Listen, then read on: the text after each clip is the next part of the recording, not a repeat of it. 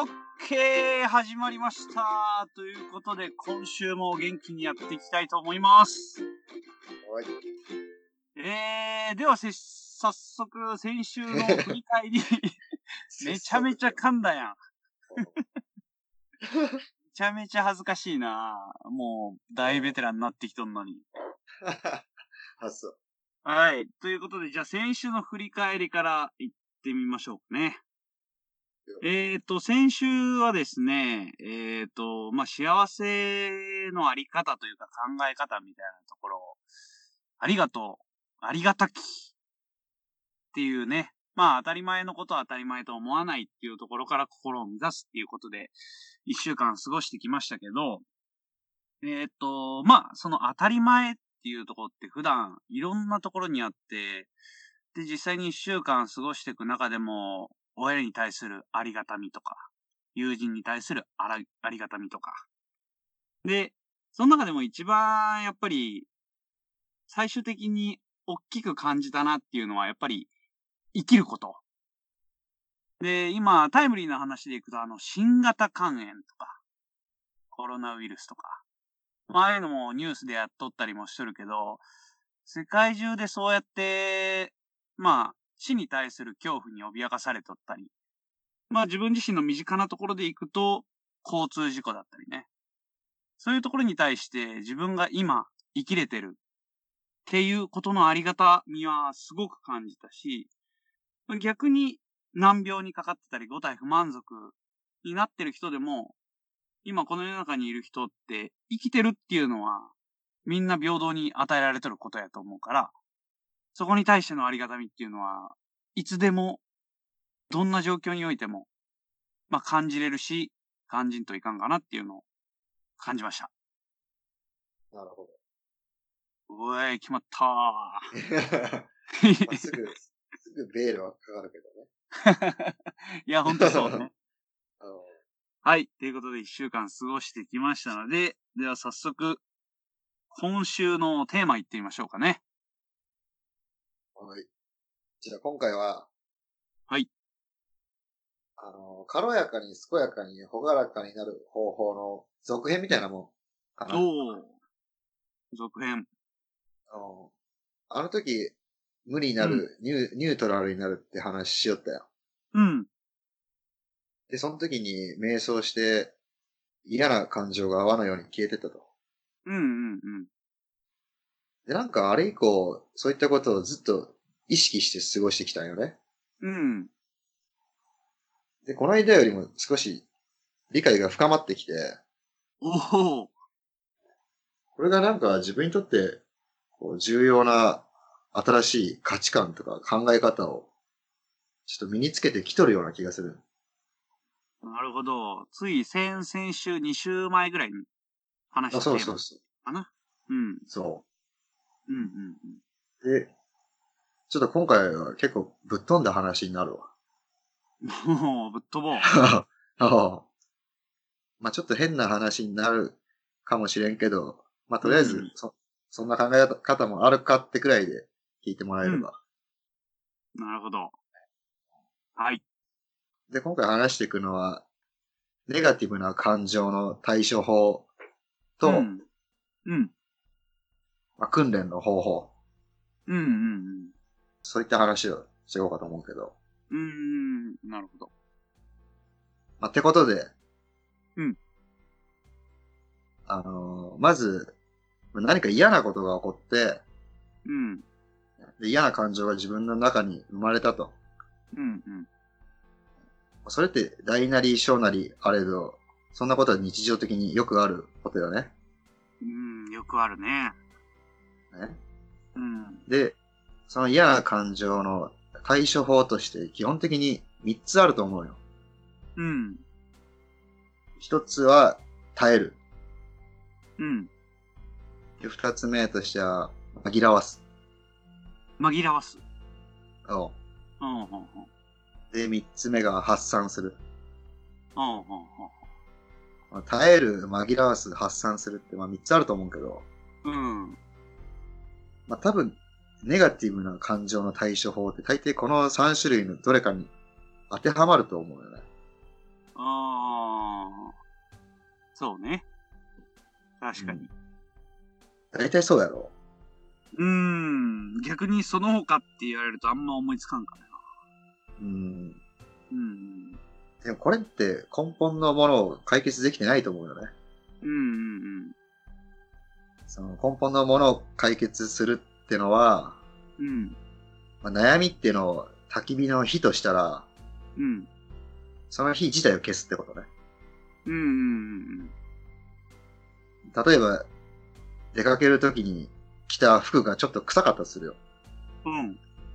で匂いを消そうとして香水をつけたと。うん。でもその匂いを紛らわせたとしても、根本のものは解決されてないやん。うん。余計臭くなりそうやな。うん。で、この間、まさしが言っとったさ、うん。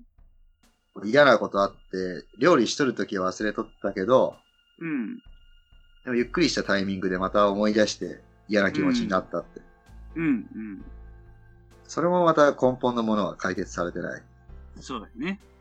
え？うん。その焚き火から目を離しとっただけで、うん。もう、その間も火はもう高校と燃えよったわけよ。おー多分紛らわすに属すんかな。そういうん。たそうやろうね。うん。でまあ、発散するって方法はいいことと思うけど、うん。あのまあ、それは直接的に火を消そうとする行為。うん。うん。火に水をかけるようなね。うん。まあ、俺たちは基本的にこの3つの対処法しか知らんからさ、うん。でこの中では発散させるのがベストなわけよ。うん。だから、お医者さんですら、ストレスを発散させなさいって言うやん。うん。そうね。でも4つ目の手段があるとしたら、おう。俺たちが知らんやったネガティブな感情の正しい対処法。おう。聞きいしたかも。それを人類が5000年以上前から気づいてるおお、そうなん。あそれが手放すってこと。おお、手放す。まあこれが最も理にかなった手段なんやないかと思うよね。うんうん。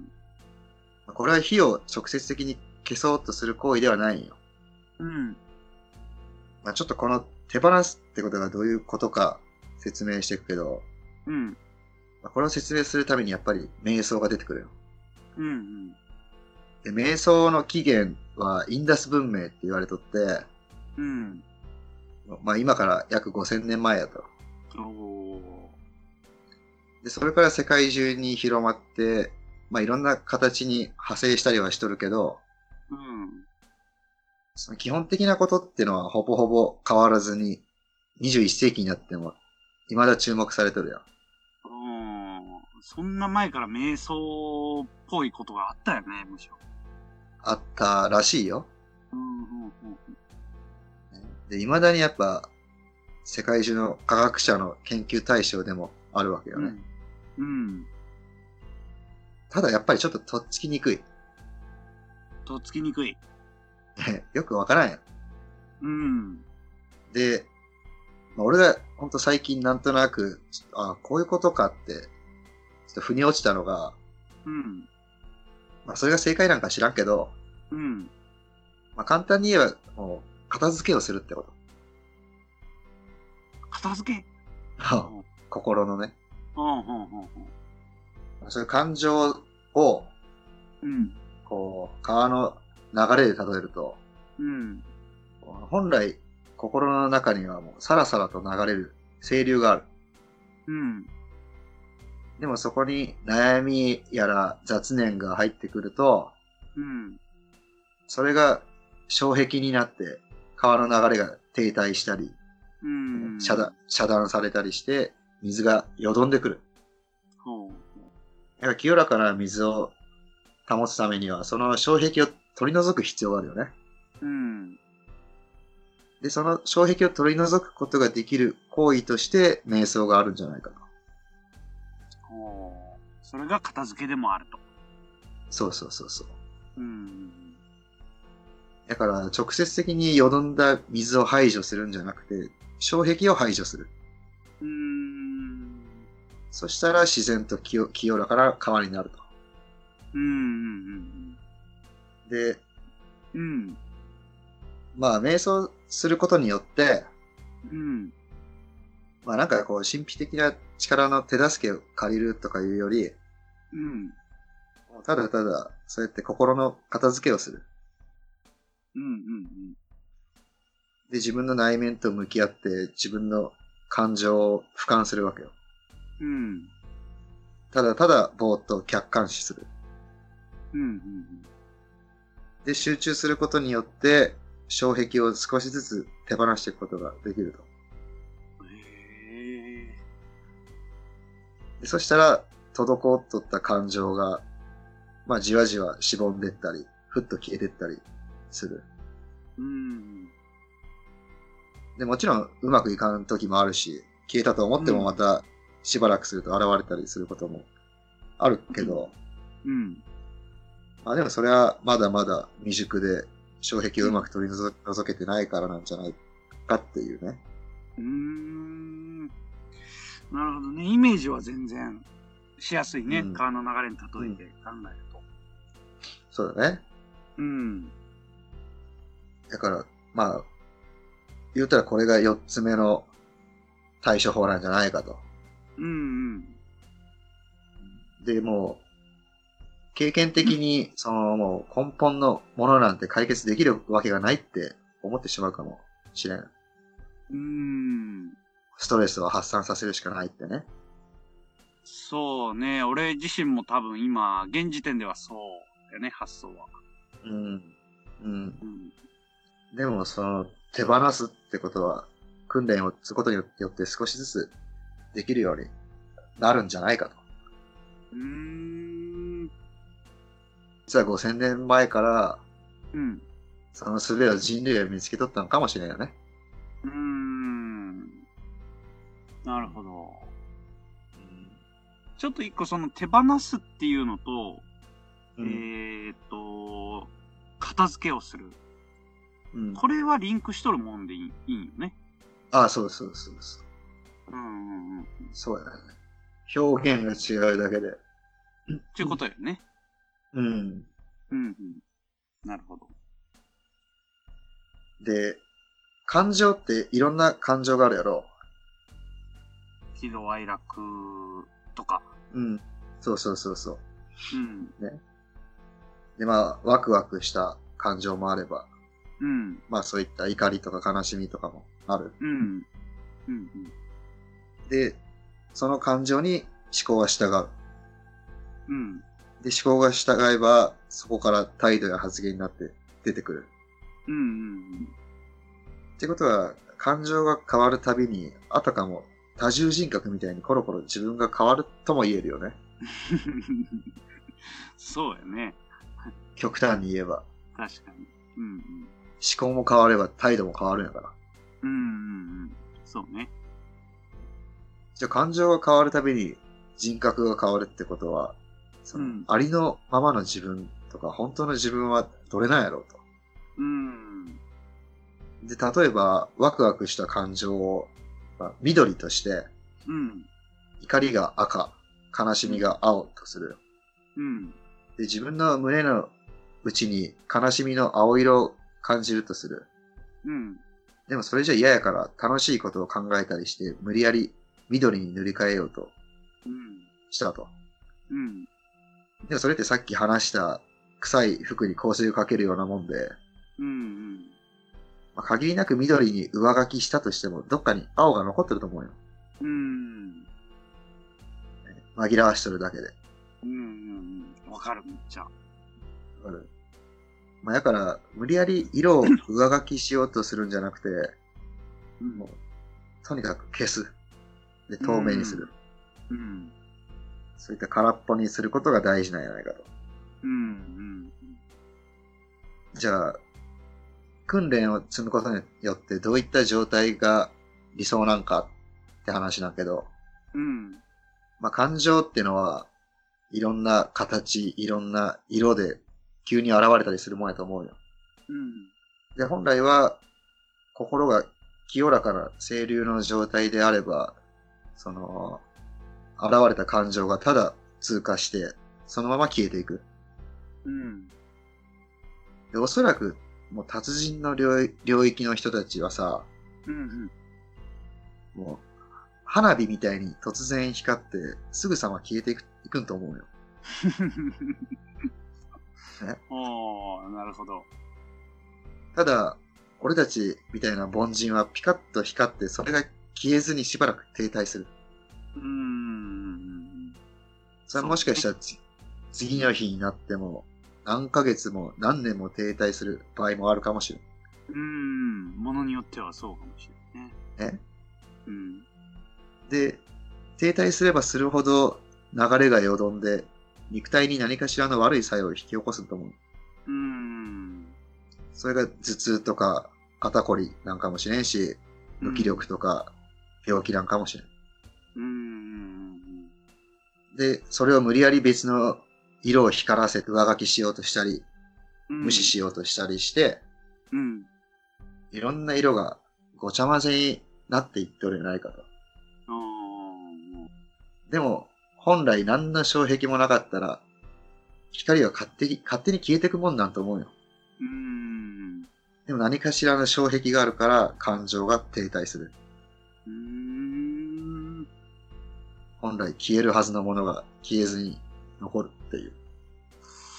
くわーまあ、ある意味、達人とかっていう人たちの部類まで行くと、本当に感情的じゃないんかもね。瞬間的にはあるかもしれんけど。と、そんなイメージはあるよね。うーん。そうだね。確かに。だから、光そのもの、感情そのものを消すんじゃなくて、障壁を消すってこと。うーん。現れた感情を、まあ味わうだけ味わって、それを滞らせずに通過させていく。達人みたいなこと言っとるな。あ、言葉で言うのは簡単だよ。うんうんこう、澄み切った夜の空に、うん。うん。ピカッと稲妻が走る。うん。その光がすぐに消えて、また元の澄み切った夜の空に戻る。うんそういった状態こそが、ありのままの本来の自分なんじゃないかって気がするよ。ほー。でなるほど。うん。例の、まさしがコンビニでぶつかられても、イラッとせんあった時ってのは、うん。まさに心が透明な状態だったんじゃないかと。うーん。そう、ぶつかられて、睨まれた。うん。まあ、その時、何の前触れもなく、心にピカッと稲妻が走ったようなもんと思うけど、うんうんでも、まさしの心に何の障壁もなかったから、そのまま光が通過して消えてったんじゃないかと。なるほどね。おー。腑に落ちるわ。そうやろうん。心の障壁がない状態を作ってれば、う。うん、それが限りなくニュートラルの状態に近いわけだそうそう。そういうこと。うんで、そこで障壁があれば多分、停滞しとったやろうね。うんなんやあいつってなっとったんじゃないかと。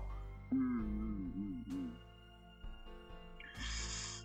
確かにな余裕がない時ってうん確かにそういうイメージやな障壁ができてるがゆえに余裕のなさがわかるし余裕のなさがまた感情的にさせるし、ああ、そうやね。ちょっとしたことが気になったりするもんね。そうそうそうそううん。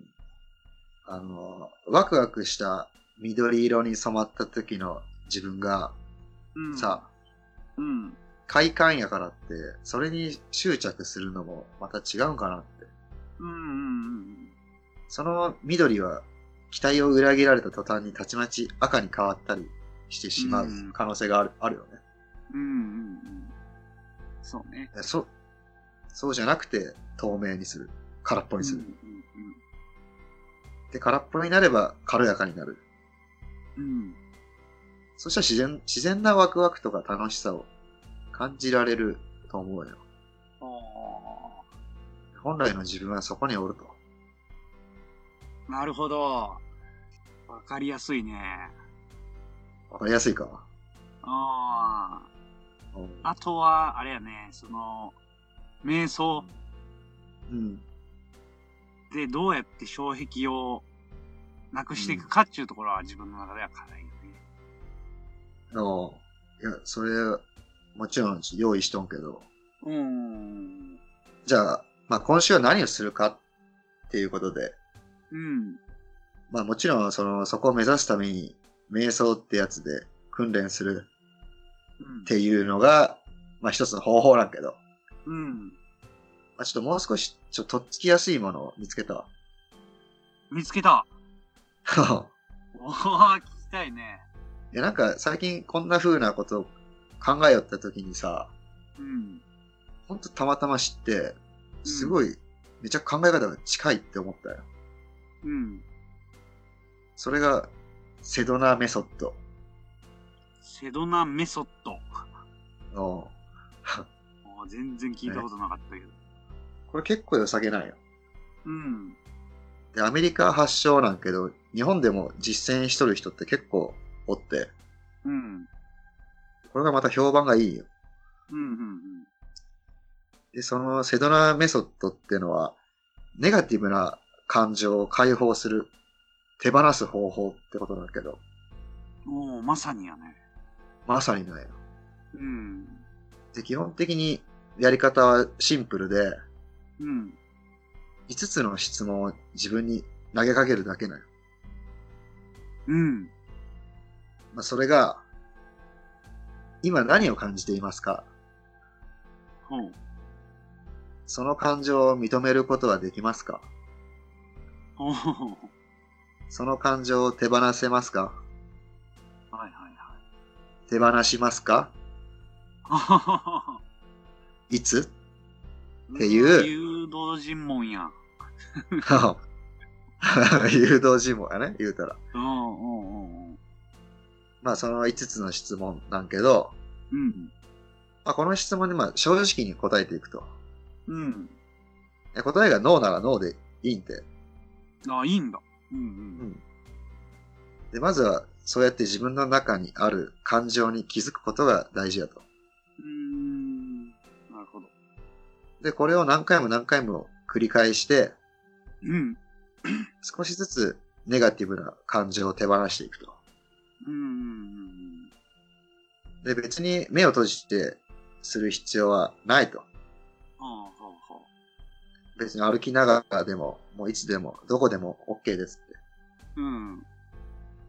で、これはやればやるほど解放のスキルが上がっていくって言っとるわ。ええなるほど、で、こ。れ、効果あったって人がめっちゃおるから、あ、そうなんだ。そう、これも試してみる価値はあると思うよ。ええちょっと面白そうやね。やろまさにやう。ねまあ。ちょっと、今週はこれをやってみようや。えー、ちょっともう一回おさらい。ステップ5個質問があって、1個目が？今何を感じていますか？何を感じてるか。はいはい。で、2つ目が、その感情を認めることはできますか？見ることができるか。はい。3つ目。その感情を手放せますか？はい。で、4つ目が、手放しますか？はい。5つ目が、いつ？あーなるほど。なんか面白いな。うん。これを何回も何回も繰り返しなさいと。うん、うん、うん、少しずつ、そのスキルが上がっていくと。うん。はやればやるほど空っぽになりますと。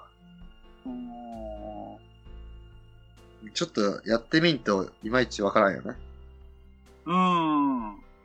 で、一つずつの質問に対して自分の気持ちっていうのを確認しながらやっていきなさいと。うん、うん、どういう変化があるかっていうところ。うん。うーん。なるほど。そう。これが、セドナメソッドやと。おー。面白いなね。人生を変える一番シンプルな方法っていう本が出とるわ。あ、そうなん。うん。うーん。これのさ、レビューとか見よっても、本当、うん効果あったって人はいっぱいおるよね。へえ。い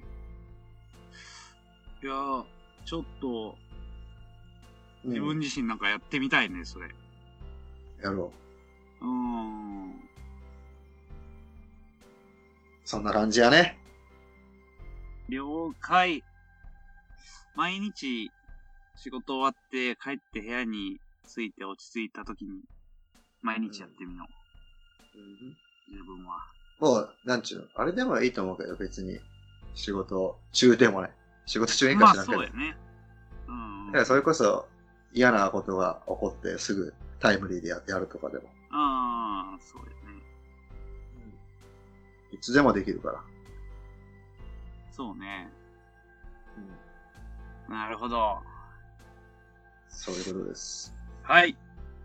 じゃあ、今週は、セドナメソッドを使って、うん。うーん、ネガティブな要素を手放しにかかってみようと。何やそれ。まあちょっとネガティブなことが起きた時とかにね、そういうツールを使って、少しでもそういうところを手放せつつ、心にある清流をきれいに透明に保つかっていう感じでやっていく。で、いい？いいよ。ちょっとまとまらんけど。うんまあそんな感じで、えー、今週一週間やっていきたいと思います。了解。はい。えー、まあそれでは時間も参ってきましたんで、えー、こんなところで終わりたいと思います。はーい。はい。それではまた来週